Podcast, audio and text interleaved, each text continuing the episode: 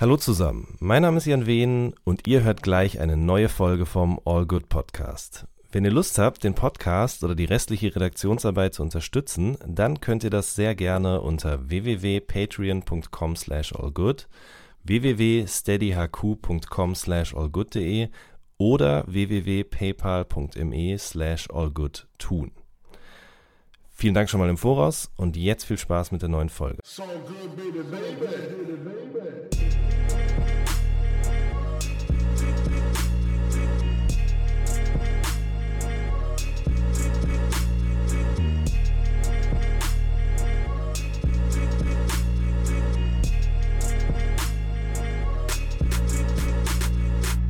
Das Weiße Haus wird von Terroristen angegriffen und nur der Putzmann.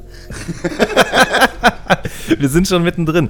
Hallo das zusammen. Mein Name ist Jan Wehn und ihr hört eine neue Folge vom All Good Podcast. Ich bin heute nicht alleine da, das bin ich nie, aber äh, auf meiner Seite befindet sich noch ein zweiter Fragensteller und zwar Kolter von der Antilopen Gang.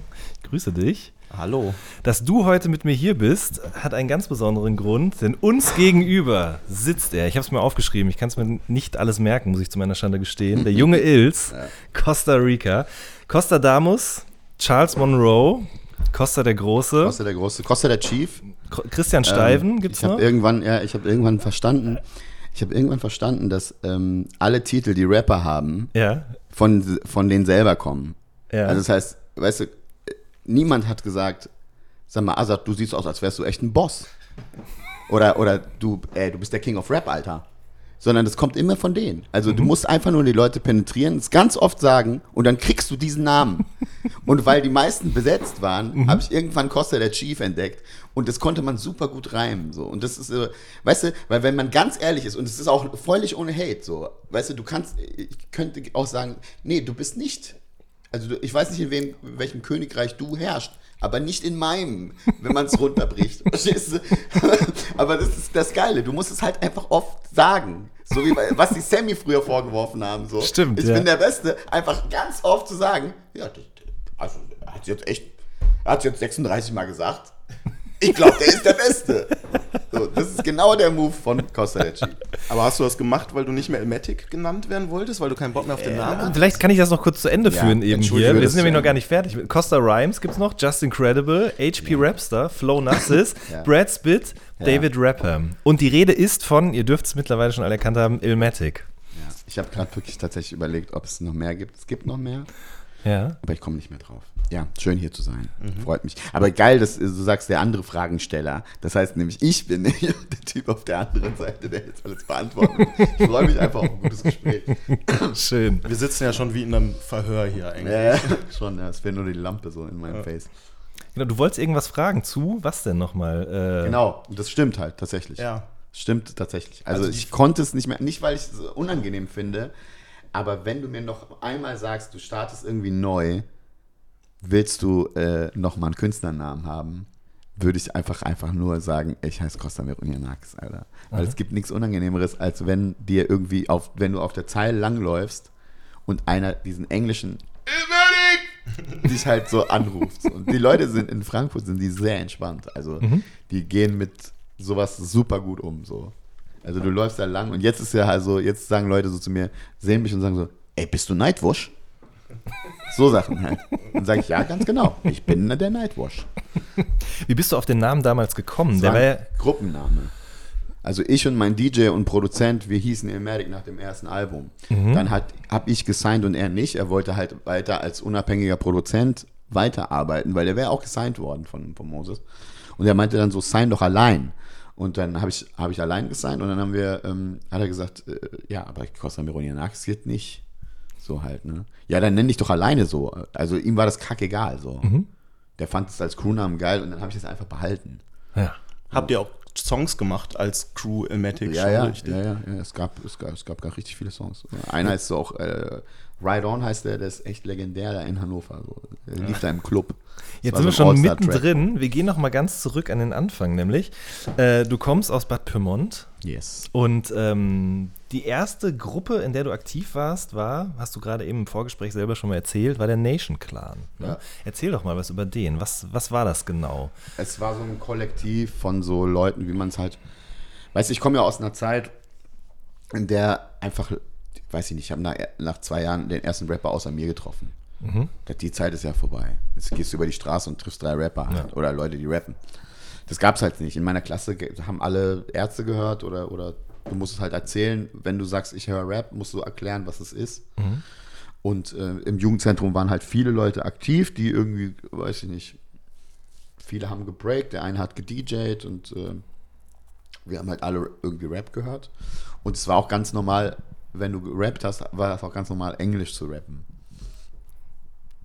Viele, viele haben es ausschließlich gemacht, einige, ich zum Beispiel, haben beides gemacht. Wir haben immer beides gemacht. Und das erste Demo, das ich im Moos, das der Moos auch bekommen hat, war irgendwie vier Tracks und vier Tracks halt. Also mhm. so vier auf Englisch, vier auf Deutsch.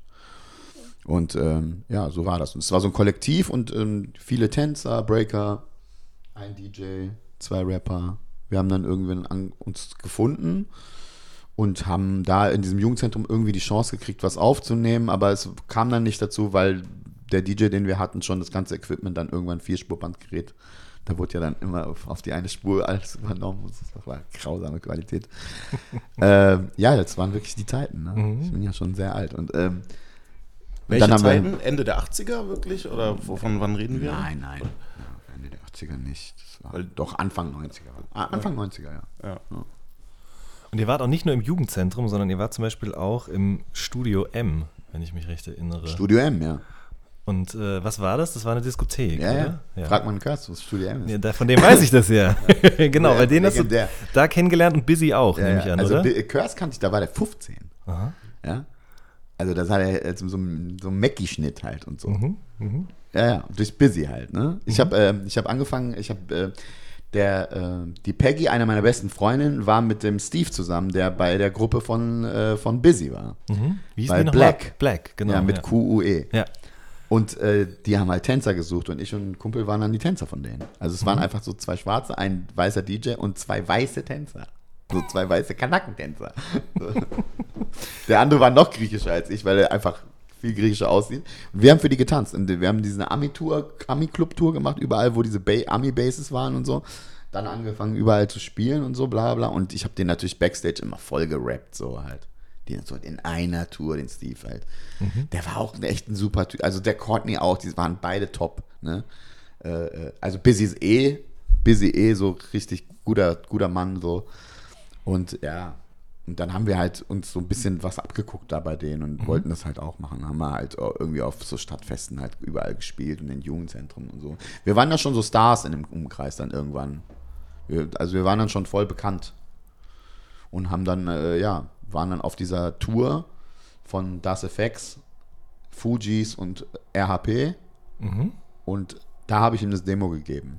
Aber ihr wart als Gäste auf der Tour. Wir oder? waren als Gäste. Ja. Und Wyclef kam dann raus und hatten so eine Freestyle-Session gemacht mit so ein paar Leuten. Da war ich da, da war ich dabei. Die, und die Session habe ich gekillt. So, ich habe die Session gekillt. Da waren so Typen, die haben halt so, weißt du, so wie man schlecht freestylt so. Du weißt genau, das und du weißt genau, das ich, typ, ich ja. weiß jetzt wirklich aber genau. Du musst es jetzt nicht nochmal sagen. Und ich habe ein, einfach einen echt geschriebenen englischen, englische Strophe einfach gerappt. So. Und der meinte so, Alter. Also Wycliffe. Ja, Wycliffe. Ah. Und der meinte dann so, ey, wollt ihr noch, wollt ihr vorbeikommen? Nee, wir spielen noch in, hier in der Nähe, noch in Bielefeld und noch in Hamburg und noch in das. Und wir so, klar. Und der so, ja, ich schreibe euch überall auf die Gästeliste. Dann hat er uns auf drei Gästelisten gespielt und dann sind wir halt in, in vier Konzerte gegangen. Und dadurch, weil Moses auch dabei war und der HP, die waren ja in der Mitte, mhm. war das so ein deutscher Kontakt und wir haben das dann live gesehen, fand es halt obergeil, wie der gerappt hat. Mhm. Und äh, dann habe ich ihm das Demo gegeben. Und dann irgendwann hat äh, mein DJ auf dem Anrufbeantworter gehabt, so, ey, ich habe das Demo, wir haben es im Bus gehört, ist geil. Mhm. Wollte ich nur sagen, wir können nichts machen. Ich hab, wir haben kein Label, wir haben nichts. Aber wir haben gesagt, wir, wir haben es angehört, wir mhm. finden es geil. Mhm. Ja. Was war das denn für ein Demo? Also du hast ja eben das gesagt, Nation Clan Demo. Ich habe das noch auf Tape. Habt ihr das auch wirklich schon vertickt oder so? Das nein. ist kursiert nein, irgendwie nein. bei euch da in ja, der ja, Ecke? Ja, so? ja, ja, ja. Es gab so eine ganz Mini-Auflage von okay. so, ich weiß gar nicht, wie viel das waren, aber we ganz wenig. Aber so in den, die hatten sich natürlich kopiert alle. Ne? Ja. Alle hatten so ein, zwei Songs auf, dem, auf, auf so einem Tape. So. Ja. Das waren richtig krasse Songs. Alter, da will ich mich vergraben. Wie viele Rapper wart ihr denn? Wir haben, wir haben einen Song gemacht aus der Sicht eines Mörders.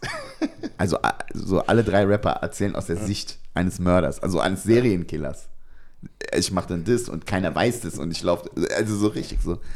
Alter, was für ein kranker Scheiß. Ja. ähm, als du dann Moses und Thomas das erste Mal live gesehen hast. Der Junge hast, ist der erste Horrorcore-Rapper.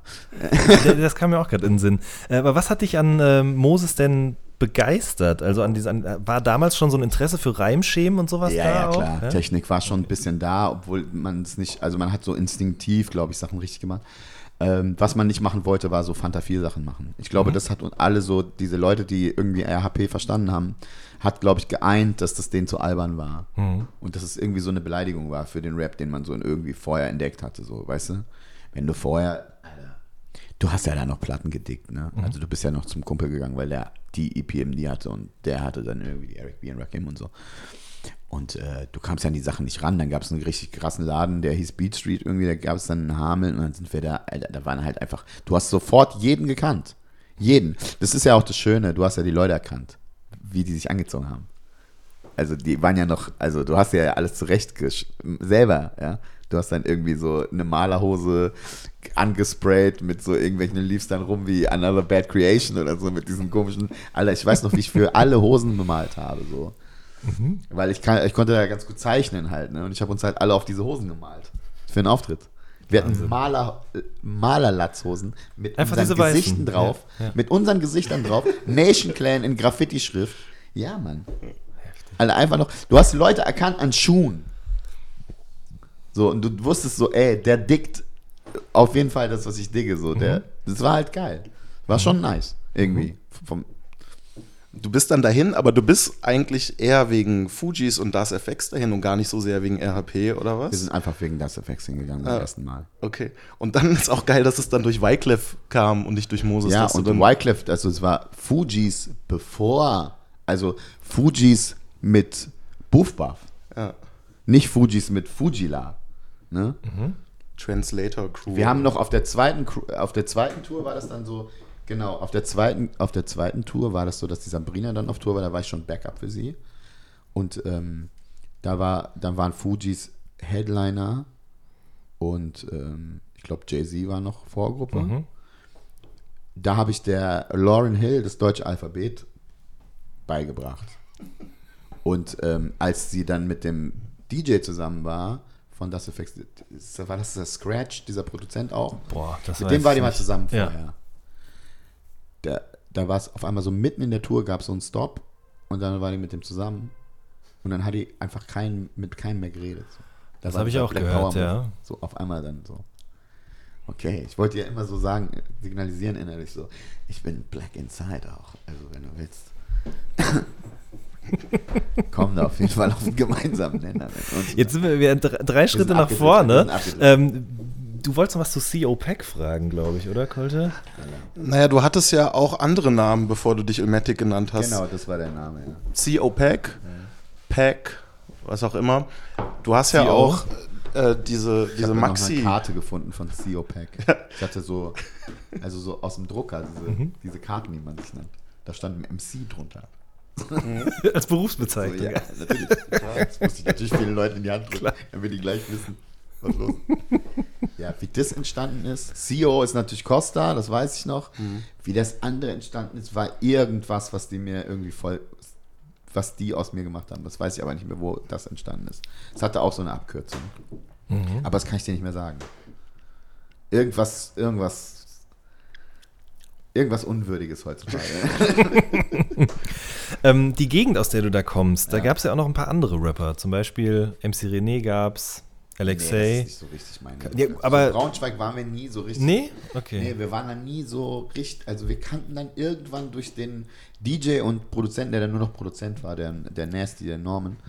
Der hat ganz viel danach mit, äh, mit, mit Alexei gemacht, mhm. weil der irgendwie nach Hannover gezogen ist. Das weiß ich. Aber ich habe den auch mal kennengelernt und auch mal irgendwie mal so fünf Minuten geredet. Aber mehr äh, Zeug habe ich nicht mit dem zu tun gehabt, gar mhm. nicht. Hatte die Jazzkantine war das irgendwie so. Die mhm. hatten ein Studio. Genau. Also der, der, der, der, der Norman war mit einem Produzenten von Jazzkantine und DJ Ernie. Ernie. Ja. Genau. Ach, Ernie, ist das ein Namenswitz? Fällt mir gerade auf. Ja, Ernie. Genau. Ja. ja. genau. Und dann hießen die Airman. Ja. Irgendwann, wegen Norman und Ernie. Ja. Die Stu das Studio hieß dann irgendwann Airman. Wow. Und ich habe es gerade schon angedeutet, ihr habt dann ja so eine Maxi gemacht. Ich weiß nicht, ob du das eigentlich verschweigen willst. Gemacht, das weiß noch keiner. Ja, also ich kenne so einen Song, darf man das sagen? Die Zone, ja. Sexy Lover. Ja. Da steht nämlich auch Pack drin. Da steht, ähm, ich habe tatsächlich diese Maxi-CD mir für 10 Cent bei Amazon gekauft. Das Ding ist, ähm, also da steht dein Name drin, damit ich damit nichts zu tun habe. Ich habe ja diesen, äh, den, es gibt eine zweite Strophe auf dem Song, die ja. mein Bruder rappt. Genau, das wollte ich fragen. Das macht ja. mein Bruder, ja. weil ich mich geschämt habe, nochmal zu rappen. Okay. Ey, aber so schlimm ist das gar nicht. Alter, es ist einfach komplett gebeitet so.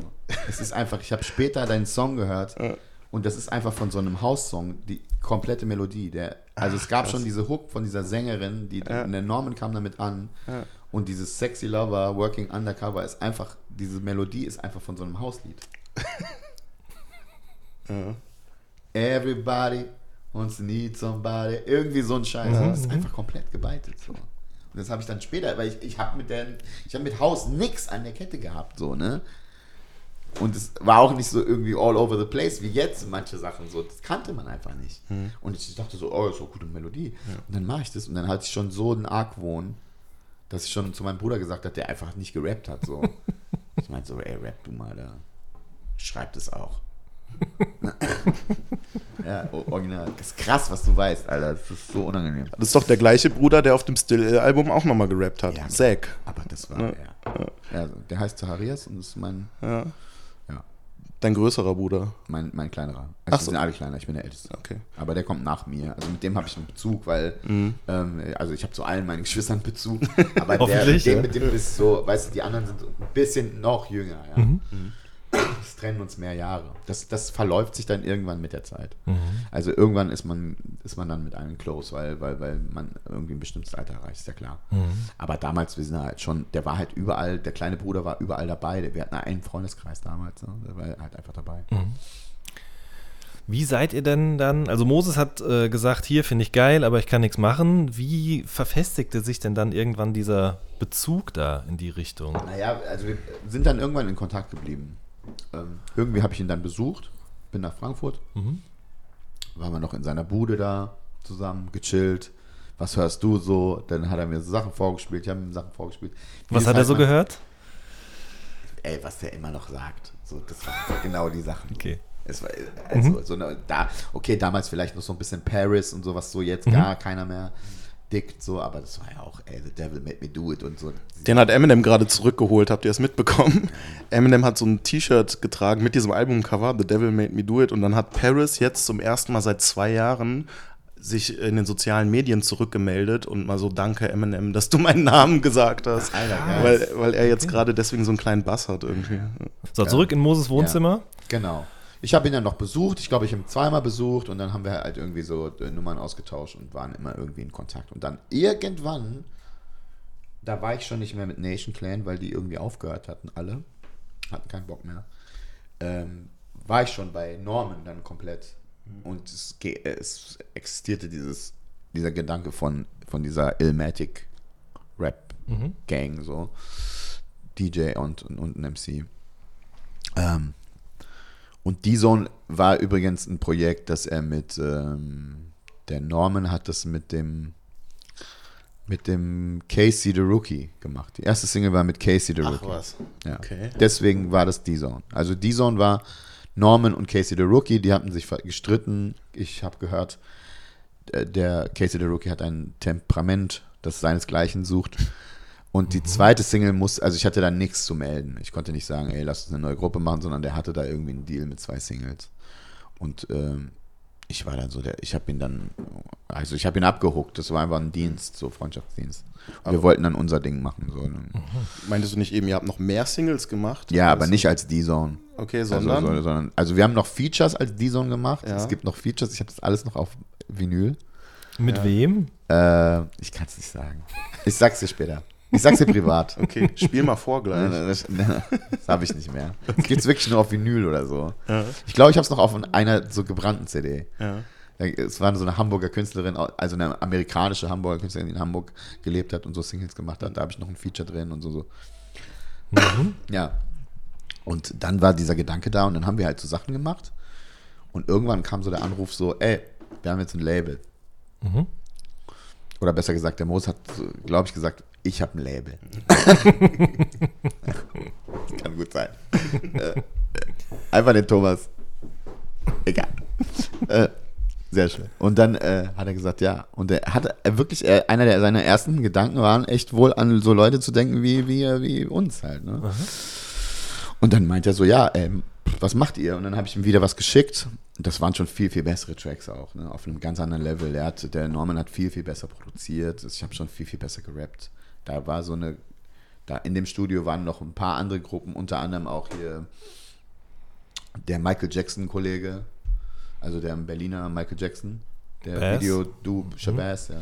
So. Der hatte da noch seine Crew und da gab es ständige Competition. Also da gab es die ganze Zeit, wir haben jedes Mal Bars so, ne? Mhm, mh. Und da musstest du schon, also die waren alle in diesem Studio dann irgendwann. Äh, und wir haben dann auch irgendwie zusammen auch ein paar Tracks gemacht. Und dann, ja, und dann haben wir ihm das geschickt und er fand es geil. Dann haben wir einen Remix gemacht. Irgendein Remix, wo ich auch drauf, gerappt habe drauf. Ich weiß gar nicht, was das war, Alter. Noch vor Folge, Folge, dem Stern. Dem, Folge dem Stern Folge war ja meines war das erste Ding, glaube ich. Das erste, ja. ja. Oder wir hatten vorher noch irgendeinen komischen Remix geschickt. Ja, einen Remix gab es noch ohne Rap, den der Norman produziert hat, der auch richtig dope war. Und dann kam irgendwie Folge dem Stern Remix. Und dann kam das Signing direkt so.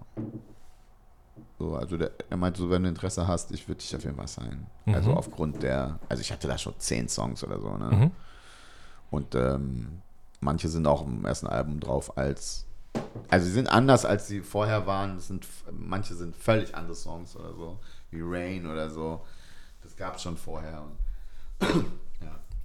Einfach nochmal mit Markus Gissel. So, und dann bist du nach Frankfurt, da in die Villa auch. Ja. Wie war das denn? Also ich meine, man macht die ganze Zeit, ihr habt ja, die, echt die Sabrina macht, hat mir erstmal die Tür aufgemacht. Aha. Das war erstmal das Erste. Und äh, die wollte mich dann irgendwie abwimmeln. Ich so, ich, ich so, ich bin Elmatic. Die, so, die hatte mich, hatte mich ähm, bei dem Feature nicht gesehen. Mhm. Also die kannte mein, meine Strophe, hat mich nicht, nicht gesehen. Und die meinte, und die meinte so zu mir, ach so, ich dachte, das ist ein schwarzer, großer Ami der, also wie der Moses halt hier in Deutschland aufgewachsen ja. ist. so, nee, ich bin eher so ein kleiner Grieche. Das war für uns beide unangenehm. und äh, die, hat mir, die hat mir die Tür aufgemacht. Mhm. Dann sind wir halt rein und dann. Ja, und dann halt gequatscht irgendwie, einen Vertrag unterschrieben, Zigarre geraucht. Wirklich, ja? Ja, ja, klar. Okay. Das ist, das, hat er sich nicht lumpen lassen, ey. Mhm. Wie, wie wirkte Moses denn auf dich? Ich meine, klar, man, man klickt irgendwie musikalisch, der findet gut, was man macht, man findet gut, was der macht, aber so generell, Moses Peller Mitte der 90er, wie war das? Ja, es, ey, ich glaube, ich glaube, wir waren beide schwierig. Ich glaube, er war schwieriger. Mhm. Und, ähm, aber da hatte man irgendwie schon so einen kleinen Weg gefunden. So, ich meine, der war ja so auch in so einer komischen Position dann auch auf einmal so. Ne? Mhm. Einerseits will man irgendwie cool sein, zweite Mal muss man dann auch auf einmal Boss sein. Er war ja Boss. Er hatte mhm. irgendwo auch Leute, die einfach ernährt hat. So, ne? Ja. Zwar Büroleute, die irgendwie, und am Anfang waren das eh alles immer so Freunde, so, ne? Der, der, der Nego hat das gemacht, der Wiegand mhm. hat das gemacht. Und das ist eine andere Verantwortung und auf einmal musst du dann äh, die, die überlegen, in was für Strukturen du da irgendwie deine Macht, äh, ja. Und äh, viele vergessen auch, wie sau jung der war halt. Mhm. Ne? Mhm. Ähm, und ich glaube, ich habe so eine Ebene, ich nehme einfach nichts ernst halt, ne? Also so, jetzt viel mehr als früher. Früher war ich, Alter, das, ist, das kann nicht auszuhalten, einfach. Nichts habe ich ernst genommen, egal was du gesagt hast. So. Ich muss äh, zu Moses was sagen. Und zwar, es gibt, diese Freundschaft ist jetzt vielleicht viel closer, als sie damals war, mhm. weil es mehr Künstler waren und er hatte noch mehr Leute um sich rum, die er schon seit die gegangen sind, die ja schon viel besser und näher an ihm dran waren und so. Und hat er auch immer noch teilweise. Die, mhm. die, die meisten sind immer noch da. Ähm, aber du weißt ja, wie es ist. Ne? Man kriegt Kinder und man hat nicht mehr so viel Zeit füreinander. So, ne? Ich muss wirklich sagen, dass er das, dass er da drüber gegangen ist. Ne? Aber auch umgekehrt. Mhm. Ne? ich habe auch sehr oft mit dem Kopf geschüttelt, so, warum muss man so, warum muss man immer, warum kann man nicht einmal sagen, ist okay? Warum muss man so dickköpfig irgendwie, warum? Ja. Und dadurch, und er hat mich, glaube ich, oft auch nicht ernst genommen, weil ich es auch nie gezeigt habe, dass ich äh, irgendwie jetzt Verantwortung übernehmen wollte. So. Ich wollte ich auch nicht. Mhm. Das war mir einfach, ich wollte es nie sein. Mhm. Ich bin auch eher, ich bin auch ehrlich gesagt kein, kein wirklicher Solokünstler. Ehrlich gesagt. Mhm. Ich war immer in der Gruppe viel besser. Ich musste es dann machen. Mhm. Aber eigentlich suche ich irgendwie Diskurs. So, ich will, weißt du, ich will irgendwie mich auseinandersetzen mit Sachen und dann, ich, und dann will ich der sein, der so der gute Onkel ist oder der Sugar Daddy, der so die, weißt du, du machst die Erziehung, ich komme dazu und ich gehe mit dem Kind zu McDonalds. oder ich gucke mit dem Ghostbusters dann mhm. das erste Mal und so. Ne? Ich mache die guten Sachen. Damit er mich mag. Und so war ich halt in dieser, in dieser Position war ich halt. Mhm. Ja. Und der Moses ist ein Mensch. Ich, hab, ich kenne keinen ich kenne noch ein paar Leute, die so sind, aber ich kenne keinen, der so viel lacht, wenn man, wenn man den beleidigt. Das ist, der, ey, der Moses, der, also in meinem Fall ist es so, ich weiß nicht, wenn ihn einer beleidigt, dann scheuert ihm wahrscheinlich eine. Aber der Moses kann sich wirklich so, so köstlich amüsiert, wenn du den wirklich, wenn du ihn triffst, wenn du ihn wirklich hast an so einer Stelle, wo er selber lachen muss, dass du nicht mehr kannst. Weil du die Unzulänglichkeiten einfach ertappst. So. Das ist was Wunderschönes. Ne? Mhm. Wenn der tindert oder so, er hat früher immer getindert und ich so, Junge. Und du weißt ganz genau, ne? man ist irgendwie 2 Uhr, man hat drei Wodka, man will eigentlich ins Bett, aber dann ist da noch eine Rolle, die man irgendwie noch so im halb besoffenen Zustand noch irgendwie halb geilen Eis findet. So. Und ich ertappe ihn bei solchen Sachen halt. das ist wundervoll, weil er sich darüber auch wirklich, er weiß, er ist sich dessen bewusst, was er dann manchmal macht. Und ich bin auch der Einzige, der ihn auch richtig auf 180 bringen kann. So, ich kann ihn richtig aufhetzen auf so Leute. Der ist ja voll peaceful. Mhm. Aber wenn ich sage so, an deiner Stelle, ey, der guckt dumm die ganze Zeit. Der guckt die ganze Zeit dumm rüber. Ich kann den so kriegen, so, dass er sich so richtig so von seinem Zen-Move so völlig komplett aus. Er macht es dann nicht, weil er es mhm. natürlich versteht, was ich bezwecke. Ja. Das ist mir, das ist mir ähm, im Nachhinein überhaupt nicht mehr so dieses Business-Ding. Ich bin froh, dass äh, der irgendwie in meinem Leben ist. Mhm. Der, das bringt jede Unterhaltung mit Moses ist irgendwie so, der sagt sehr, sehr selten dumme Sachen. Ja. Also mhm. da bin ich echt froh noch. Das, diese paar Leute, die dann irgendwie bei manchen Leuten finde ich es schade, aber mhm. ist auch okay so. Mhm. Okay, du bist hin, hast unterschrieben dann ja. war es klar, du machst ein Album, aber äh, du warst, wir haben es ja gerade schon besprochen, mit Sabrina auch unterwegs. Mhm. Man geht ja nicht einfach auf Tour mit so jemandem, so, sondern man probt oder ja, was auch immer. Wie lief das ganz, ab? Ganz klassische Proben. Also wirklich jeden Tag von zwölf bis sechs oder so mhm. diese Songs gemacht und äh, erstmal bestimmt, dass ich das mache und dann erstmal geguckt und dann der Bassist und den da und den such an den noch und kennst du noch einen Keyboarder. Die Leute gefunden. Und äh, ja, ich noch zeitgleich noch mal ein Album gemacht, der, der, also der, der Norman, mit dem ich diese ganzen, ja, wie nennt man das jetzt? Ähm, ja, so Blueprints von den Sachen hm. irgendwie gemacht hätte. Also das ging irgendwie nicht, weil der gerade mit dieser, mit dieser Ernie Jazzkantine-Sache da irgendwie das Studio da irgendwie voll hatte und dann mhm. kam der Moses mit Markus Kissel. Wieso hat Moses es nicht selbst gemacht eigentlich? Wer ist überhaupt Markus Kissel? Markus Kissel ist Markus K. Ja. Der DJ von Rödelheim Hartrein Projekt damals. Und der ah. hat ein Riesenstudio. Ja. Ja. Der meinte so, ey, der hat gerade keinen Künstler, den er produziert. Geh doch dahin und produziere deinen Scheiß. Ja. Und ähm, beim, es war nie, also ich habe, es war nie so angedacht, dass der Moses mich produziert, mhm. sondern ich kam immer, also es war immer so, bei jedem, egal was ich gemacht habe, ich kam immer so und habe so gemacht. Ja. So, also bei jedem Track. Mhm. Und er so, ja. Und auch wenn er gesagt hat, ja, äh, weiß ich nicht. Ja, ich finde es aber geil. Ja. Und ey, ich habe, also weiß ich nicht, ich hätte mir schon, im Nachhinein muss man sagen, ich hätte mir schon gewünscht, dass er mir so ein bisschen so nicht alles so grundlos abgefeiert hat und so, hätte mir gesagt, ja. weil ich, ich, ich habe mich damit wirklich auseinandergesetzt mit meiner Kunst. Mhm. Und äh, ich habe erkannt, dass ich keine guten Songs gemacht habe. Ich, das war irgendwie nicht das Ding. Es war, die Priorität war total verschoben. Also, ne, vor allem dann so mit den deutschen Sachen, als ich dann irgendwann gesagt habe, so, ja, ich werde Nana nicht überholen können. Mhm. Ähm, vielleicht rappe ich doch, also ich habe ja immer beides gerappt, aber irgendwie so ein, am Anfang nur Englisch released, weil ich dachte, ich mache was anderes als die und nicht nochmal genau das gleiche wie die. Mhm. War das halt so, dass ähm, ich bin echt stolz auf so Punchlines. So. Ich habe, glaube ich, wirklich, also die erfreuen mich bis zu, also, äh, weißt du, bin ich echt stolz drauf auf manche Sachen. Die sind immer noch so dumm und auch so stumpf. Das ist so schön manchmal. Ich freue mich da wirklich, wenn ich es mal wieder entdecke und es wieder höre und so.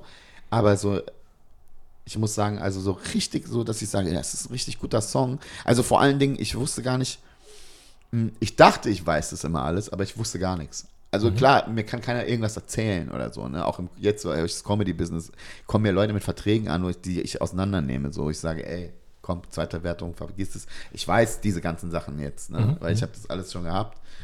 Und ähm, aber das Ding ist, ich habe äh, das nicht ernst genommen. Also für mich war Priorität so, ich habe Give me hot 16, wie Manuelsen sagen würde.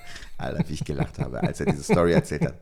Dann kommt so einer beim, irgendwie beim Döneressen zu ihm und sagt, okay, du bist gut, dann give me hot 16. Weil wenn Sammy damals gesagt hat, Manu, gib mir hot 16, dann hat er hot 32 bekommen. Und äh, in diesem ganzen Kollektiv, wo ich dann irgendwann mit Savage und bla bla und du hast mhm. dann einfach nur, du hattest einfach die ganze Zeit, es ging jeden Tag, kam Urge kaputt. SD, keine Ahnung, wer da alles noch war, äh, Echo und Savage sowieso, mhm. alle immer mit so Punchlines, wo man gedacht hat, ey, es geht nicht, ich muss, ich muss direkt, ich muss noch krasser. Ich so, so, und dann äh, irgendwann haben nur noch die, so die, die, so die, diese Verses und alles andere war so echt so ein bisschen zweitrangig. Man mhm. hat nie verstanden, so, ey, pass auf, dieser Song, ich will einen Song machen, der so ist. Und ich fange mal mit der Hook an, weil die Hook ist echt wichtig für den Song. Das ist die Melodie, so, das ist. Und dann schreibe ich erst die Strophen und, das, und, und dann denkt man noch mal so, okay, vielleicht sollte ich auch ein Konzept für das ganze Album haben und vielleicht passt der Song. Das habe ich nie gedacht. Ich habe mhm. einfach Tracks gemacht, einfach Raps geschrieben und das ist mir im Nachhinein muss man sagen, manchmal auch gelungen, gutes Zeug zu machen. Ähm, und weiß ich nicht, auf, auf die Strophen lasse ich mir auch wenig sagen, so bei manchen Sachen. So, da habe ich, also, ne, ich äh, musste ja auch so meine, meine Meinung über Flair auch schon revidieren, weil er auf einmal in irgendeinem Jahresrückblick so Punchlines von mir zitiert hat und meinte so, ja, da war der, da war der Elmelk der krasseste. Und dann kam er halt mit diesem Basketballplatz-Ding und, und oh, ich weiß gar nicht mehr, auf was das noch war. Auf irgendeine, die ich wirklich persönlich richtig geil fand und die ich missverstanden. Also, dass die nicht gefeiert worden ist. Es war so, weißt du, du hast ja ein paar gute Momente so und bei anderen Sachen sagst du so, ja, okay, vielen Dank. Ähm, dann gehst du relativ bescheiden dran, aber es war so, ich weiß gar nicht mehr, was das war. Ich weiß nicht, welcher noch aufzählt. Es gibt so ein paar, die liegen mir richtig am Herzen, wo ich sage so, Leute, habt ihr gepeilt, was ich gemacht habe? Mhm. Weißt du, so, äh, ich sage, du Zum lässt dich, und dann besteigen dich die Reichen. Äh, bei dir scheiden sich die Geister, Dog, bei mir begeistern sich die Scheiden. Das war eine Punchline, Ruf. die ich, ja, das war eine Punchline, die ich selber, ey, äh, Alter, das, das, da war ich gut drauf, so. Ne? Und eine von diesen hat er noch zitiert, und da habe ich gedacht, so, ey, Alter, Flair ist doch ein korrekter Typ, Alter. Du hattest ja noch eine andere mit Scheide. ne, bei, wie war das? Ähm, dass mich jede Frau an die Scheide lässt, ist der Grund, dass du die scheiden lässt? Ja. Irgendwie so.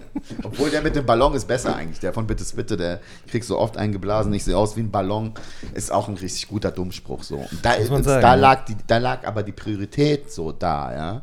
Und deswegen wurde das Ganze irgendwie so ein bisschen vernachlässigt. Sage ich jetzt in der Retrospektive mhm. einfach so. Mhm. Damals war es überhaupt nicht so in meinem mhm. Gefühl. Also es war alles okay. Mhm. Ja? Mhm. Aber ich habe wirklich nicht so lange, wenn ich einen Beat fünf Minuten gut fand, dann hat man den gepickt so. Und dann hat man auch nicht mehr gesagt so, nee, vielleicht ist er nicht mehr so gut. Ja. Aha. Auch wenn das Gefühl so ein bisschen so war, weil es irgendwie, weil du doch ein bisschen zu lange gebraucht hast für mhm. den Song oder so, ne? Verstehe. Bei, bei, dem ersten Album hattest du ja auch viele Savior-Hooks dann einfach auch, ne? Der, ja, Mann, der ist dann Alter. nachträglich dann noch ja. über die Tracks gegangen. Ja, aber auf, auf aber äh, nee, nee, das war schon so, äh, ja, ja, ein paar Sachen haben wir gesagt, okay, ey, Savior, ich habe ihm das vorgespielt, ganz normal. Ja. Also der hatte auf die Sachen auch Bock. Ja. So Friends und so fand er richtig geil und so. Der hat doch auch selber und auf dem zweiten aber auch. Ja, ja, klar. Auf dem so. zweiten, wir haben ja diesen ultra langen Remix von äh, Skills gemacht, mhm. wo der halt irgendwie, glaube ich, zwei zwei Strophen sogar rappt. So Bist ein bayerischer Samenspender. Ja, ja, ja, genau. und es war auch echt wirklich so, ich habe das da gehört, diesen bayerischer Samenspender. Ich habe gedacht, so, das kann, ich kann dem das nicht sagen. Ich habe das nie verstanden. Was ist das? Ich habe es auch nicht verstanden. okay. Ich habe es auch nicht verstanden. Es ist It's Ego. Ja. So, der Savior ist, und ich glaube, das macht ihn so stark. Der, der glaubt, er kann alles. Mhm. Und kann er vielleicht auch. Mhm. Und, ähm, aber du konntest, Xavier hat ja einfach den Arsch weggesungen, so. Vor allem live und so. Und wenn er bei dir im Studio war, hat er Sachen so viel besser gemacht, durch so Sachen. Und da konntest du nicht, vielleicht können das ein paar Leute, aber ich kann ihm nicht sagen, pass auf, der, der bayerische Samenspender, mach doch da einen anderen Reim. Kon ich kann es nicht machen. Sorry, konnte ich nicht. Kann ich jetzt vielleicht. War er auch mit bei der Tour mit Sabrina dann? Ja, er ja. war Background-Sänger. Ja. Also so der Erste, der die ganzen Töne vorgibt für die anderen zwei okay. Mädels da und so. Und dann der war Rahmen? auch tatsächlich in Hannover bei, bei er ist extra zu Norman gekommen. Wir haben da echt irgendwie noch vier, fünf Tracks oder so gemacht. Ja. Er singt ja irgendwie auf vier, fünf Tracks auf dem ja. Album. Aha. Und Dings, ne? Arsch und Eimer, ne? Ich und Jay, Alter. Alter, ich und Julian, Arsch auf Eimer. Also wirklich jeden Tag war der bei mir. Mhm. Jeden Tag. Und dann eine Zeit lang halt alle auch immer in Berlin halt, ne? Und immer bei Melanie und Savas gepennt, Alter. Mann, Mann, Mann. Und Echo noch da. Und Valeska immer da. Wie ein das Sack war wilde Zeit, wilde Zeit. Äh, aber nochmal zurück zu der Tour. Ja. Ähm, hast du Jay-Z dann eigentlich auch kennengelernt und ja, ihm Mann. deine Tracks vorgespielt? Ja, ich habe dem, hab dem Still Erzähl vorgespielt. Ja, ja ich habe dem Still vorgespielt. Geil. Also Reasonable Doubt Jay-Z, so nach einem Jahr danach oder so, ja. Äh, völlig entspannt. Äh, der und äh, Damon Dash, Alter. Mhm. Jay-Z immer Joint im Maul und, und, und Handtuch auf dem Kopf. So war der. Die das ganze war der Tour. Style, ja. ja. Und es gibt ja noch so ein Video, ne? So, ja. Irgendwie so ein Video, wo man mich sieht auch. Ich weiß gar nicht, wo das ist, wo der da so drinne steht. Wie ein Video von ihm? Irgendwie so ein Video von ihm, wo, wo man mich irgendwie sieht auf dieser Tour. Bei irgendeiner so ich habe das irgendeiner hat mir das geschickt. Ich weiß nicht mehr, was es war. Also es war mir so, ich war so unbeeindruckt von dieser Scheiße. Also das ist, äh, muss einfach wirklich, weiß ich nicht, was mhm. da für ein Durchfall in meinem Kopf war. Aber das war so, ah ja, okay, wir haben halt da gefilmt, als wir auf Tour waren. Dann war ich halt da. wow, Junge, du chillst mit Jay-Z im Raum. Ihr habt dann gechillt und du hast so gesagt, hier, hör dir das mal an und wie fand er es? Ich habe ihm zwei Tracks gezeigt. Ich habe ihm Still Ill gezeigt und danach kam ja dieser Song von ihm. Mhm. Wird das einfach identisch ist so. Welcher Song? Ja, von ihm, dieser Ja Rule Song. Der klingt doch wie Still Ill, Alter. das muss ich dringend nachhören. Das müssen wir auf jeden Fall verifizieren. Ja. Was war der andere Song, den du ihm gezeigt hast? Das weiß ich nicht mehr. Aber auch, das war ja schon vom zweiten Album dann. Ja, ja, das waren so Demos vom ersten, vom zweiten Album von ja. mir. Ne? Das ja. hat ja noch ewig gedauert, weil die äh, englischen Songs, musst du dir vorstellen, die englischen Songs waren die ersten, die entstanden sind. Also so mhm. Still Ill, We Ride und so bla bla. Mhm. Und mhm. dann, richtig, richtig, richtig lange später, Laughing at You mhm. und so. Äh, das hat der Moses produziert. Aber da rappst du Deutsch. Ja, ja, also es, es gibt. Ja, ja, das ist ja so Hälfte, Hälfte mhm. beim zweiten schon. Wer verdammt nochmal will ein Battle, soll sich melden. ja, ja, genau. Und dann, äh, äh, und das hätte ich, also die englischen, die deutschen Parts, die ich da gemacht habe, da hätte ich einfach genau die Parts schreiben sollen und dann weiterschreiben und die dann nehmen. Mhm. Weil ich dachte wirklich so, unbreakable. Es war so ein unbreakable Movement, so, weißt du? Er irgendwie drei Jahre nichts Deutsches geschrieben. Ja, mache ich halt jetzt einfach. Mhm. Allah, bitte. Mhm. Fuchs dich da doch erstmal noch, weißt du, so zwei, drei Mal rein, schreib noch ein paar Bars und dann. Weil was danach kam, war viel besser. Mhm. Viel besser. Das war ja die Zeit dann. Also diese Metavernichtung-Sachen waren schon viel besser. Auf also vom Rap-mäßig. Ja. Ne? Mhm. Aber dieses Ding war ja, also das war die Zeit, wo ähm, deutscher Rap gerade voll den Boom hatte, so Beginner Freundeskreis und so. Und es gab gleichzeitig halt Nana, Papa Bär und, und Genau, das, aber deswegen ging es bei mir mit Englischen los. So. Genau, also ich habe einfach gedacht, so, ich kann ihnen das wegnehmen. So. Ja. Also ich kann das besser machen. Mhm. Ja. ja. Also die, die Leute, die die hören, die müssen noch verstehen, dass es auf, ich glaube, das, was Raptime mal gedacht hat, wahrscheinlich, mhm. oder so. Mhm. Ne, weil er sich so irgendwie die Deutschen angehört hat, die irgendwie auf Englisch gerappt haben. So. Damals gab es ja noch echt viele, ganz viele Leute so. Ich glaube, der Einzige, der das vernünftig gemacht hat, war Ali so. Der das ja. wirklich einfach so, wo man einfach sagen konnte, ja. Absolut. Okay. Und Ono. Ja, aber der hatte noch den Akzent. Mhm. So, vom Rappen her auf jeden Fall, aber der hatte noch diesen Akzent. Mhm. Und da kann man immer noch sagen, so, manchen gefällt es nicht.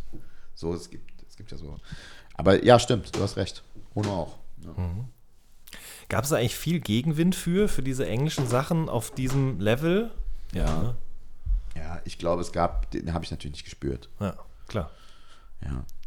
Du hast ja meistens Asskisser so und ähm, das ist auch okay. Man darf sich halt nur nicht mit denen, äh, also die darf man einfach nicht nur in seiner Crew haben. So. Mhm. Ja, klar. Also ich erinnere mich aber, ne, damals. Aber du musstest es schon verteidigen als Ilmatic-Fan, glaube ich. Mhm. Genau, das wollte ich gerade sagen, weil ich war ja zu der Zeit Ilmatic-Fan. Ja. Und es war schon so, glaube ich, dass viele, auch so Hip-Hop-Heads und so, halt das so in diese Nana-Schublade gesteckt ja, haben. Ja. So, der rappt Englisch, was soll das? Und dann noch so diese poppigen Beats und mhm. überhaupt. Mhm. Und ich war halt immer so, fand ja, aber der so ist doch krass. Also fand der ich aber nicht so poppig. Also ich fand es damals nicht so poppig. Ja, Im Nachhinein so diese Chöre und so. Ja, weil man halt Gesang auch benutzt hat und so ein Scheiß. Das hat keiner gemacht. So, ne? Ja, und das macht halt jeder. Ne? Ja, ja, voll. Es gab ja auch so eine Zeit, wo jeder irgendwie Rapper, der irgendwie chartrelevant war, ein RB-Feature hatte. Die Zeit gab es ja auch. So, ne? Mhm. Danach kam auch erstmal auch noch so Ja Rule mit diesen ganzen Ashanti-Moves und Richtig. sowas. Ne? Ja. ja. Absolut. Und er hat auch Murder, Murder gemacht und so halt vorher. Mhm. Ja, das waren schon echt. Da hat der Eminem auch nochmal Karriere beendet. Ey. Ja, äh, apropos Pop, was ich noch eben vergessen hatte, war Michael Jackson. Hast du ihn auch mal persönlich getroffen auf Tour? Nein, nee. wir durften in den Graben. Also wir, ja. wir haben ja dreimal Vorgruppe. Also die Sabrina mhm. war Vorgruppe von Michael Jackson. Der hat sechs Konzerte gemacht. Drei waren wir, drei war Tic-Tac-Toe. Mhm. Und äh, dann durfte sie in das Zelt für fünf Minuten. In das Sauerstoffzelt. Sie durfte rein. Okay. In das große Zelt. Ja. Und dann wurde, wurde Michael Jackson irgendwie unter das unter die Bühne und dann kam er hochgeschossen. Mit dem Auto mhm. drunter, hochgeschossen. Wir, wir, durften ins, wir durften vorne in den Graben. Also ja. ich habe den schon so zwei Meter weiter, habe ich den schon gesehen. Aber nee, keine Chance für irgendwas. Ne? Alles jetzt, Jay-Z, Michael Jackson und so weiter, das ist ja so eine Größenordnung, ja, ja. die heutzutage gar nicht mehr erreicht wird. Ja, aber wie war mich das kannte ja auch denn? jedes Schwein. Mich kannte jedes Schwein, also einfach, aber ohne, dass ich wirklich einen Auftrag hatte. Das war ja das Schöne. Weißt du, ich war überall, jede Echo-Verleihung, jede scheiß Komet, jede Dings und ich hatte keinen Auftrag. Und ich war genau der Dude, der da gesigned hat am Anfang. Genau nämlich ohne Verantwortung. Mhm. Ich war nämlich überall, weil ich Backup war oder das gemacht habe oder das gemacht habe mhm. oder Feature war. Mhm. Und ähm, ja, das war super. also wer, wer sowas sagt, äh, wirklich, keine Ahnung. Es gibt ja so Leute, die marschieren so vor und die wollen, mhm. dass das das war nie so mein Ding. Aber wie ist das, wenn du dann auf so einer Bühne stehst, wo so viele Leute vor stehen und dich angucken? War das also irgendwie. Das kommt so ein bisschen mit diesem Stand-up-Comedy-Ding zusammen. Da musste ich auch erstmal verstehen, wohin ich will. So, das hat auch, das ist mhm. ein Prozess. Es gibt ja auch so ein ungeschriebenes Comedy-Gesetz, Comedy braucht Zeit. Mhm. Ist egal, wie gut oder talentiert du bist, so.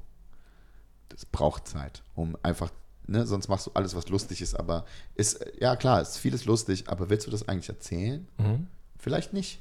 Mhm. Vielleicht will ich das erzählen. Ja. Oder vielleicht will ich Sachen erzählen, die nur ich erzählen kann. Weil man dann nicht austauschbar wird und sowas. Und es gibt ganz viele Wettbewerbe im Comedy-Bereich. Mhm. Das hat sich diese Poetry Slam äh, äh, äh, so durchgesetzt. Und es gab so Comedy Slams. Und jeder verurteilt das. Jeder Stand-Up-Comedian sagt, pass auf, da, da darf erstmal jeder mitmachen. Also das, weißt du, du hast Comedy-Wettbewerb mhm. und du hast dann irgendwie sechs Leute, die gegen dich sind und du, du kannst ja noch nicht mal Stand-Upper mit Stand-Upper vergleichen. Und da kommt irgendein Bauchredner oder ein Comedy-Zauberer. Wie willst du das denn vergleichen? Es geht einfach nicht. Mhm. Ja. Und wir haben alle gehatet und wir finden es alle scheiße, aber wir wollen natürlich, die meisten machen diese Shows, weil die, ausge, weil die voll sind. Mhm. Ne? Da sitzen manchmal 600 Leute und so, da willst du spielen. Ne? Und ich musste dann irgendwann mir eingestehen, dass ich es nicht mehr, ich kann, darüber nicht mehr meckern, weil es ist genau mein Ding. Mhm. Das ist meine Stärke. Und ich musste das annehmen. Ich muss es annehmen, weil es ist natürlich so eine Kokettiererei, dass du sagst, so, ja, diese Wettbewerbe und so bla bla. Aber ich merke so, das ist eine Stärke von mir. um, umso mehr Leute, desto besser bin ich. Mhm. Ich finde, also ich bin ein Competition-Dude so. Ohne, dass ich so krass so gewinnen will. Ich will immer gewinnen. Mhm. Also ich mache es dir nie einfach. Egal in welchem Spiel, auch wenn wir Halma spielen oder so. Ähm, aber ich, ähm, ich, ich finde es gut. Ich finde es gut. Und ähm, es ist auch nicht schlimm, dass ich das gut finde. Ich dachte eine Zeit lang wirklich, habe ich gedacht, es ist schlimm, dass ich so bin. Aber nee, mhm. ich weiß, wenn ich das merke und ich, ich sehe die Leute da draußen und die warten, ich bin so geil, ich bin so geil drauf. Das Adrenalin kommt und so, ich mhm. will jetzt da, ich will den Saal jetzt einfach auf links ziehen. So, ich werde da jetzt rausgehen. Und das, ich, ich, mag das. Ich entertain dann gerne Leute, absolut mein Ding. Mhm. Als ich es verstanden habe, wie, wie das funktioniert so. Und äh, Stand-up-Comedy so wird viel besser. Wir haben natürlich, ey, die Amis machen das seit den 20ern und so. Da gibt es einfach eine richtige Kultur. Die Leute wissen, was Stand-up-Comedy ist. In Deutschland ist immer noch so, du spielst immer noch mit irgendeinem Bauchredner. Es ist für alle Leute Comedy. Es ist nicht Stand-up-Comedy oder der macht Satire oder, sondern es ist so, alles ist Stand-up-Comedy. Ist egal, ist, äh, Mario Barth ist Stand-up-Comedy und äh, dieser Typ mit den wie heißt er? Ist alles ehrlich Brothers. Also, Comedy. Und die Leute wissen nicht, was sie da, was sie wissen es nicht, aber die Kultur kommt langsam. Es werden immer mehr Leute gut. Und mhm. äh, wir sind alle beschissen. Alle, die, alle, von denen ihr denkt, die sind gut, die sind alle schlecht. Aber viele sind auf schlecht, aber auf einem richtig guten Weg. Das wird immer besser. Und ich freue mich auf die nächsten 20 Jahre so, wenn ich dann irgendwann, weil du es gibt, kein Zeitlimit als Comedian. Als Comedian mhm. so gehst als 50-Jähriger, 60-Jähriger drauf. Du hast was zu erzählen und das ist geil. Ja. Und du findest dich auch irgendwann so. Mhm. Das ist ein super geil. Das mhm. ist mega. Mhm. Und äh, ja, man, jeder wird sukzessive immer besser und hat eine Haltung auf einmal und weiß, was er so sagen muss.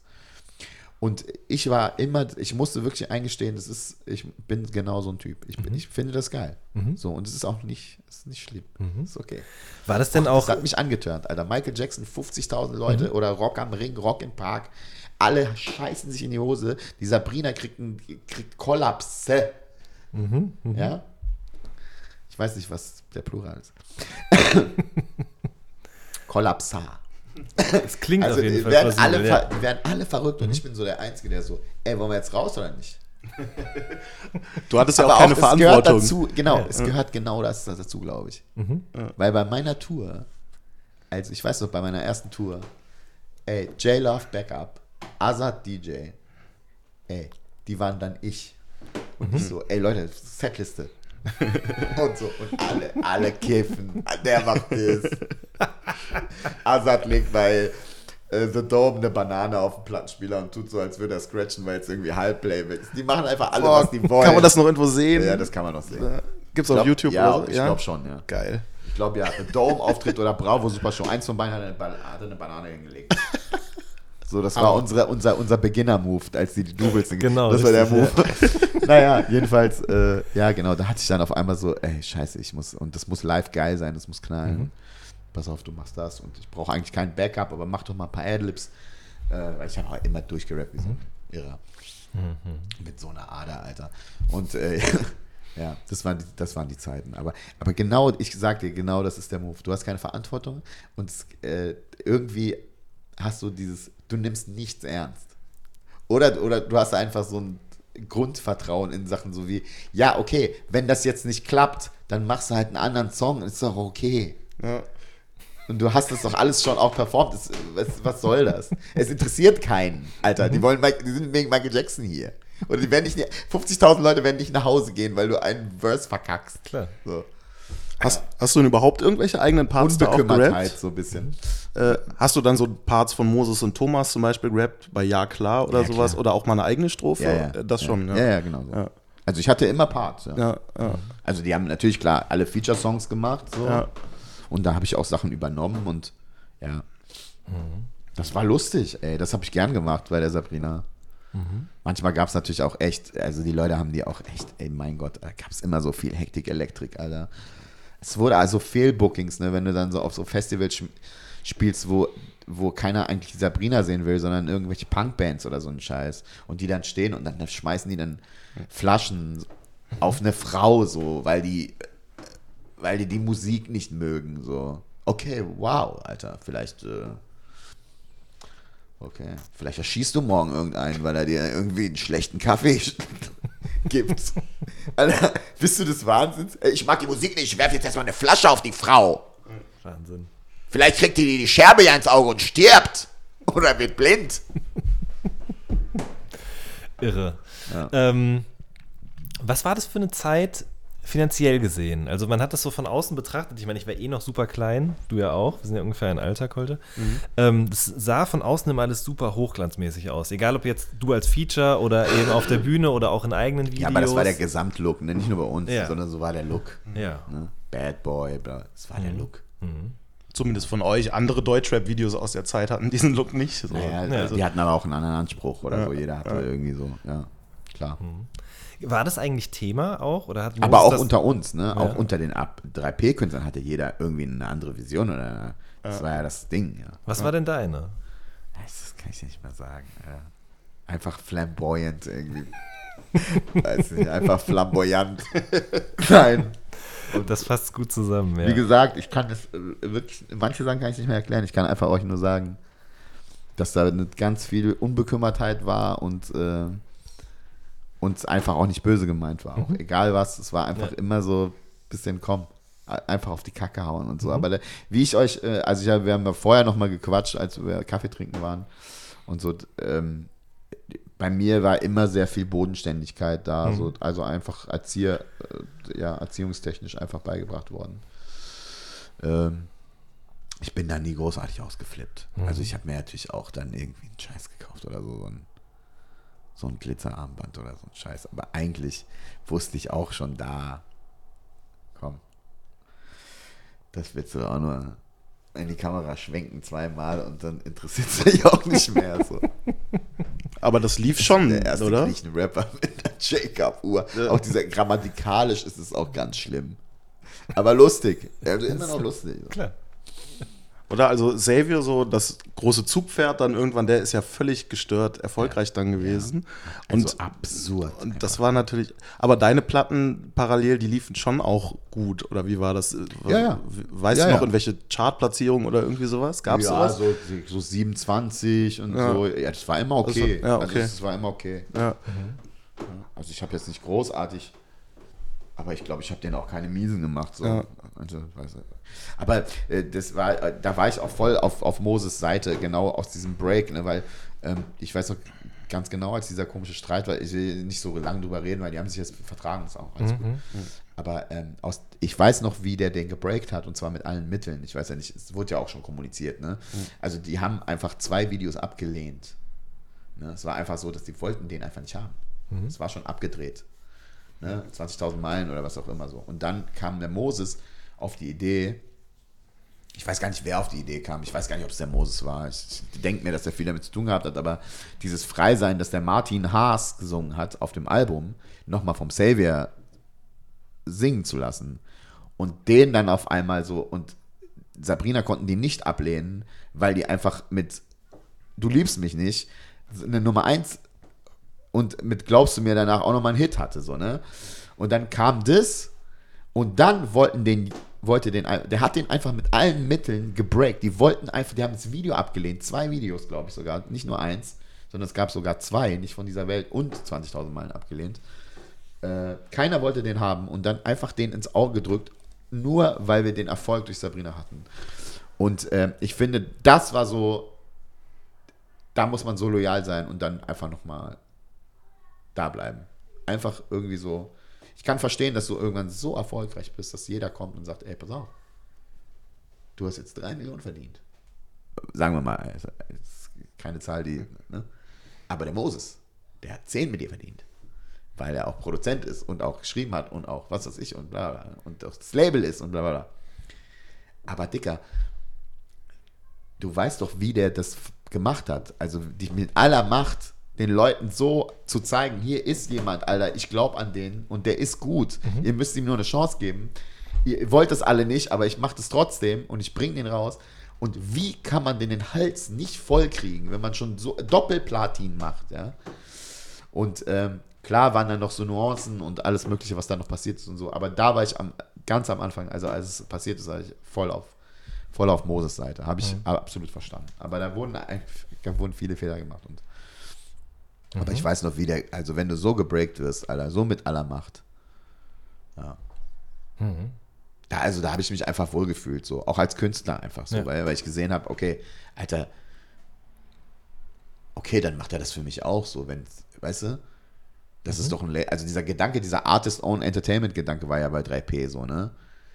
Obwohl du einfach, ne, bei den meisten Künstlern musst du halt einfach sagen, nee, Alter, du hast nichts, du, nicht Artist, du, du willst, ich sag dir lieber, ist besser, weißt du, und dann entwickelst du dich und dann, mhm, mhm so, mhm. manchen wäre das vielleicht besser, manche haben auch zu viel Visionen und auch alles.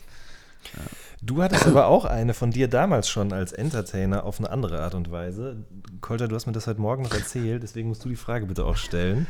Du willst Jetzt bestimmt auf, auf diese. Die Eisbärgeschichte will ich hinaus. Ja, du hast das letztens irgendwo erzählt, dass äh, du in diesem Film mit Benno ja. Fürmann und Till Schweiger, der Eisbär, irgendwie ja, ja. vorgesprochen hast oder so. Ja, also, ähm, ja, ich habe da irgendwie eine Chance, weil der Thomas kannte irgendwie die Casting-Direktorin, irgendwie sowas. Ja. Es kam über den Thomas, ja. das weiß ich noch mach mal, die kommen jetzt, halten Kameras drauf.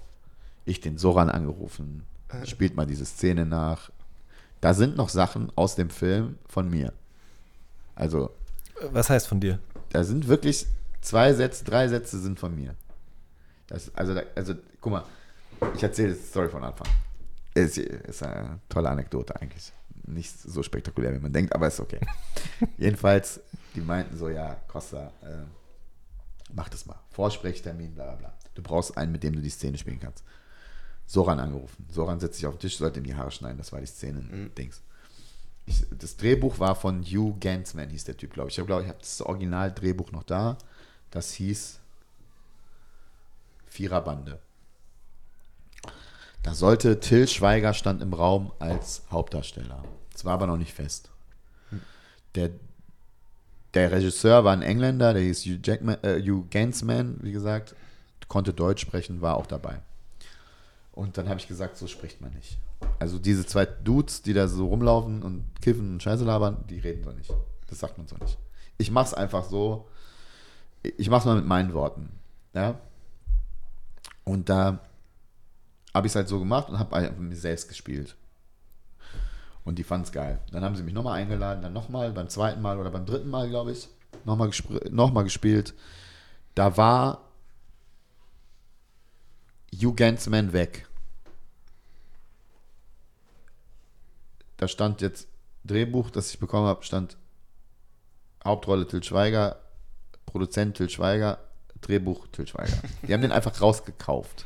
Mhm. Einfach rausgekauft. Mhm. So, dann nachts um eins Telefon klingelt, ich gehe so ran. Ähm, ja, hier, äh, ich so, ja, hallo? Ja, hier ist der Till. Ich so, ja, welcher Till? Der Till aus L.A. Das hat Till Schweiger zu mir gesagt. Nicht Till Schweiger. Er hat nicht gesagt Till Schweiger, sondern er hat gesagt, der Till aus L.A. Oh Gott. Mhm. So. Ich in meiner damals arroganten Art dann natürlich gedacht so, wow, Alter. Sag doch deinen beschissenen Nachnamen. Ich kenne zwei Tills in Frankfurt, Alter. So, woher soll ich wissen, wer das ist? Um eins. So. Okay. Also ja, hat mir gut gefallen. Habe ich gesehen. Finde ich gut. Komm nach Köln. Ich komme nach Köln. Benno Fürmann ist da. Ich spiele mit Benno Fürmann diesen Scheiß. Ähm, super Typ. Das einzige Mal, dass wir uns gesehen haben, gespielt, eigentlich ganz gut verstanden, glaube ich. Ich weiß nicht, ob er sich noch erinnern kann, aber ja. Und also die haben das halt so oft aufgenommen, diese, die ganzen Szenen, dass ich sicher bin, dass sie deswegen gesagt haben, ey, das, was der sagt, ist besser als das bla bla. Ne? Und ähm, dann habe ich den gefragt auf irgendeiner, da gab es noch eine Party irgendwo bei Till oder ich weiß nicht, ob wir, ob alle da waren und so, irgendwie so ein Pre, weiß ich nicht mehr. Und dann meinte ich so, ja, wer macht denn die Musik? Und dann meinte er so, ja, Cappuccino. Und dann war gleichzeitig die Savior Tour. Und dann habe ich gesagt, so, ich mache die Savior Tour. Und hab dann, hat dann Florian Lukas gemacht, die Rolle. Aber ich war halt so in den letzten zwei für jede Rolle, so halt, ne? Weil du keinen Bock hattest, dass Cappuccino die Musik macht. Oder wie? Das war halt alles halt dann irgendwann. Ja. Ne? Also es war einfach das komplette, ich habe einfach nicht dran geglaubt, es wäre mein Fuß in die Tür gewesen. Und ich glaube, Schauspielern ist auch etwas, also wenn die Rolle wirklich stimmt, ja. Ich, ich kann jetzt nicht Daniel Day-Lewis mäßig zu Inuiten gehen und dann irgendwie so, nein, Alter. Weiß ich nicht. Aber ich glaube, es ist etwas, was ich gut könnte. Ich könnte, wenn die passende Rolle wäre, könnte ich das gut, glaube ich. Mhm. Ich weiß es nicht. Ich kann mich auch irren, ja. Ich irre mich oft auch. Aber ähm, ja, das, das, weißt du, dieses, äh, ich bin der Till aus L.A., ja. mhm. diese Koksereien überall von diesen ganzen Filmleuten, die ich dann noch kennengelernt habe und all so ein Scheiß. Cappuccino macht die Musik, äh, das war irgendwie so Regenbogen irgendwie danach mäßig oder was er da hatte. Versuch's erst gar nicht, denn ich sitze oben auf dem Eisberg, ihr seht nur die Spitze. Kenne ich auch noch. Ja, nice. Wahrscheinlich dann sogar aufgenommen bei Ernie und Nasty N im Studio, ne? Wahrscheinlich. Das ist ja auch abgefahren. Das kann sein, ja, das kann sein. Aber das weiß ich, also nicht 100 Pro, weiß ich nicht.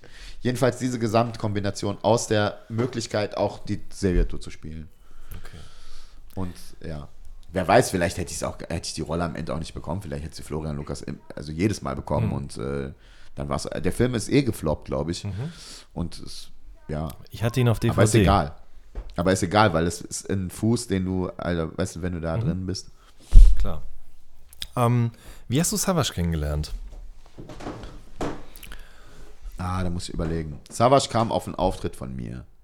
Und zwar, weil er sich verabredet hat mit, ich glaube, mit Azad. Mhm. Ich habe ein altes Bruder Sven-Interview gelesen. Da erzählt er von seinem Homie der BHT. Genau. Und der wäre der Erste gewesen, der Savage kannte oder so. BHT ja, war ja auch auf dem Bruder Sven-Album. Genau, ich kenne nur ein paar BHT, von denen. Ja, ja. Der Behaarte sollte das heißen. Ach so. Oh, auch ein Namenswitz. genau, auch ein Namenswitz. wow. Genau, irgendwie der kannte den als allerersten und äh, da ist irgendwie diese Connection entstanden. Dann kannte ihn irgendwie der Sven oder so und irgendwie wollte der auch Azad kennenlernen und so bla bla bla. Und äh, genau. Nee, wir waren auf dieser IFA in Berlin. Ah. Und da sind wir aufgetreten und da hat er uns besucht.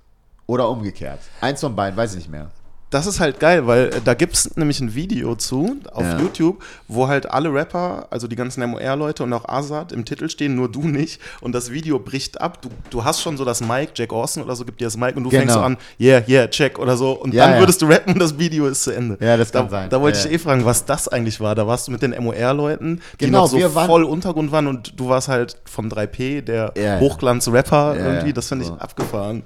Ja, in meinem Bewusstsein war das nicht so. Nee, aber so von nach außen hin ja, ja, schon außen abgefahren. Sein, aber in meinem Bewusstsein waren wir einfach alle Rapper so und das ja. war mir dann auch egal. Was war das denn für eine Veranstaltung? Ich glaube, das war, ich glaube, das war irgendwie IFA. Also wir sind da, glaube ich, beide aufgetreten oder so ein Scheiß. Ja. Und dann haben wir halt abgehangen dann. Aber ihr habt ja auch richtig gecyphert. Auf der Bühne ist so jeder ein Part. Ja, je, zehn wir Rapper haben dann gesagt, Bühne, ja, so. lass einfach ein Beat laufen, dann machen wir das ja. irgendwie so. Ich weiß gar nicht mehr, wie das zustande kam. Und dann umgekehrt sind die, ich weiß noch, dass die in der Batsch Cup waren. Der kam dann irgendwann mit dem Behaarten zu diesem, zu diesem. Doppelkonzert von Bruder Sven und mir in der Batsch mhm. Cup. Ja.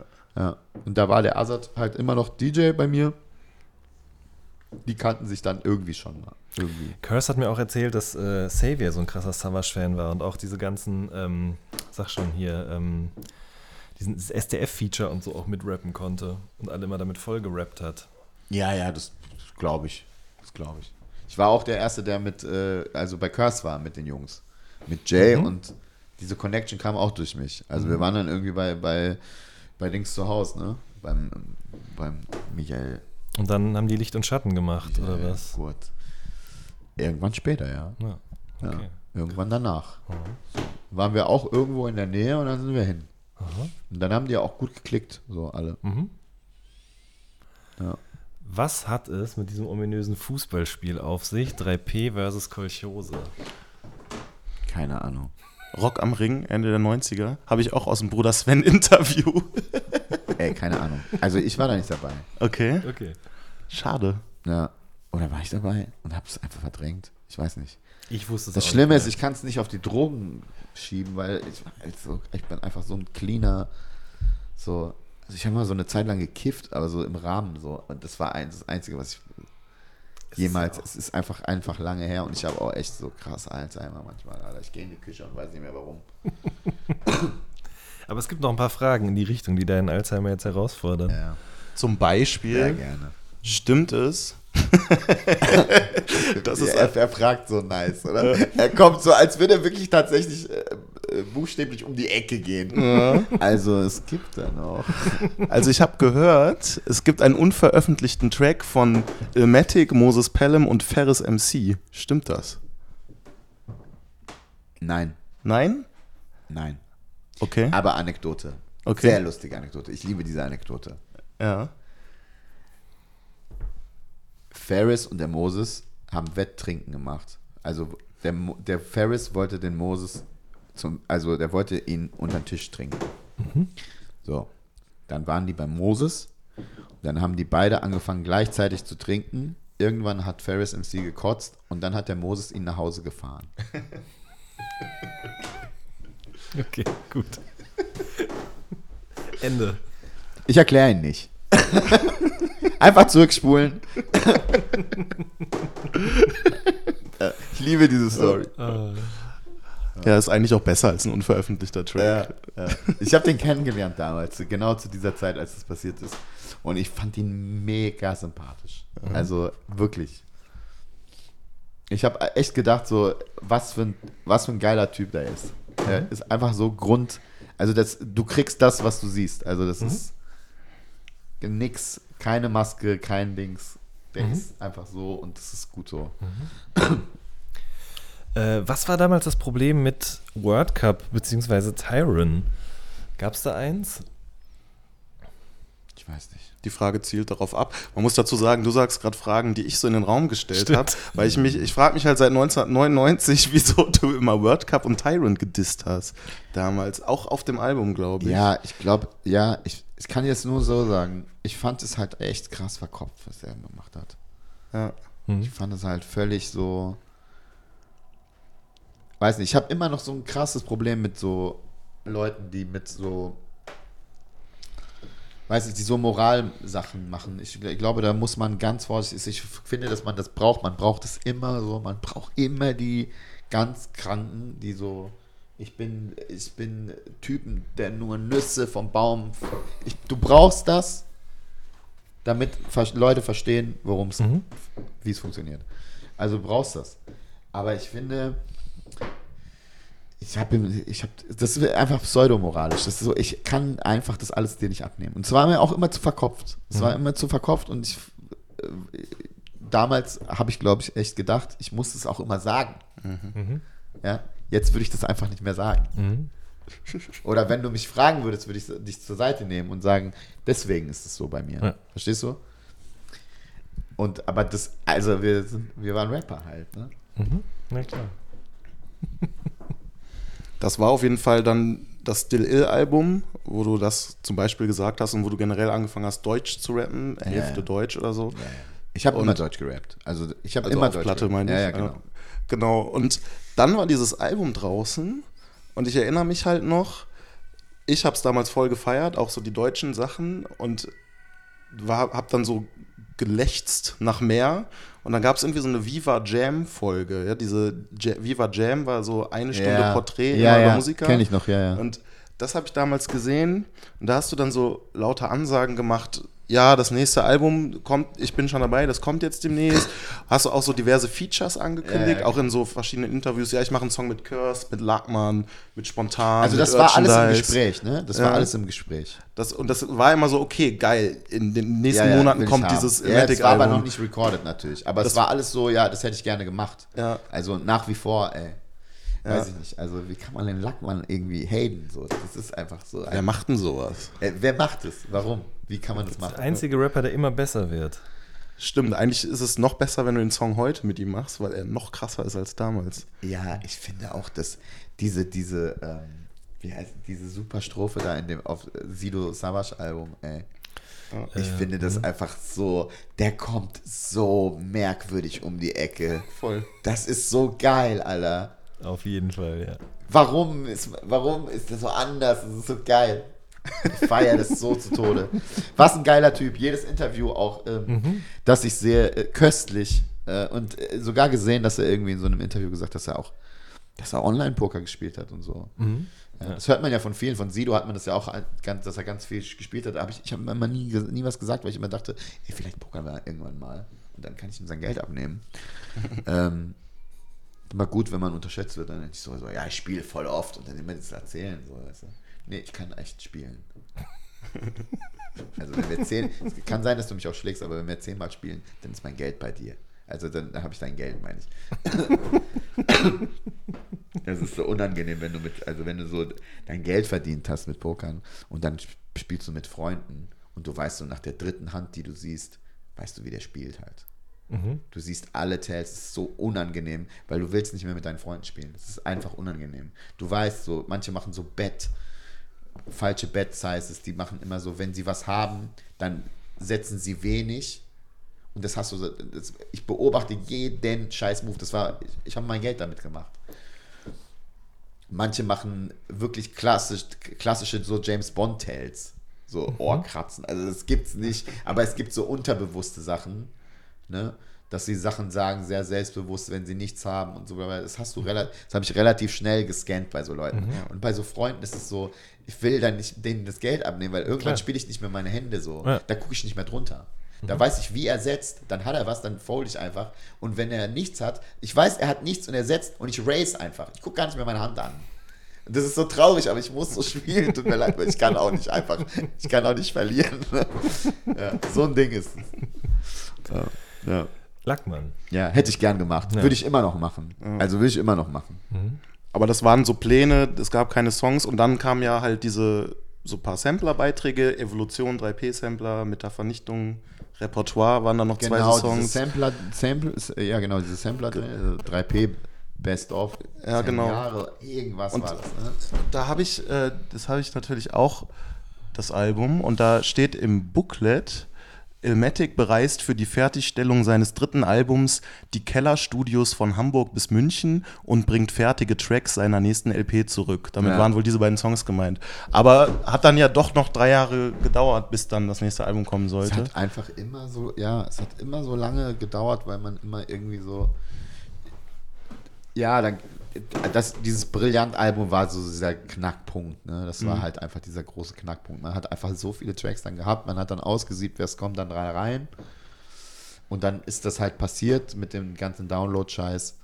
Und dann hat man, hat der Goran zu mir gesagt, halt so, damals der, äh, der Azad und mich irgendwie gemacht hat, also mhm. macht das überhaupt noch Sinn, das zu releasen und so. Und dann war ich halt schon auch echt, ich weiß noch, dass ich im Auto saß und echt gedacht habe, so, ey, really, Alter, da fährst du durchs ganze Land so mit dem Produzenten und dem und dann hatten wir noch einen Remix von Eiswelt und sowas noch, ne? Ich hm. weiß gar nicht mehr für welchen Song es war. Ach, was? davor, glaube ich. Testament.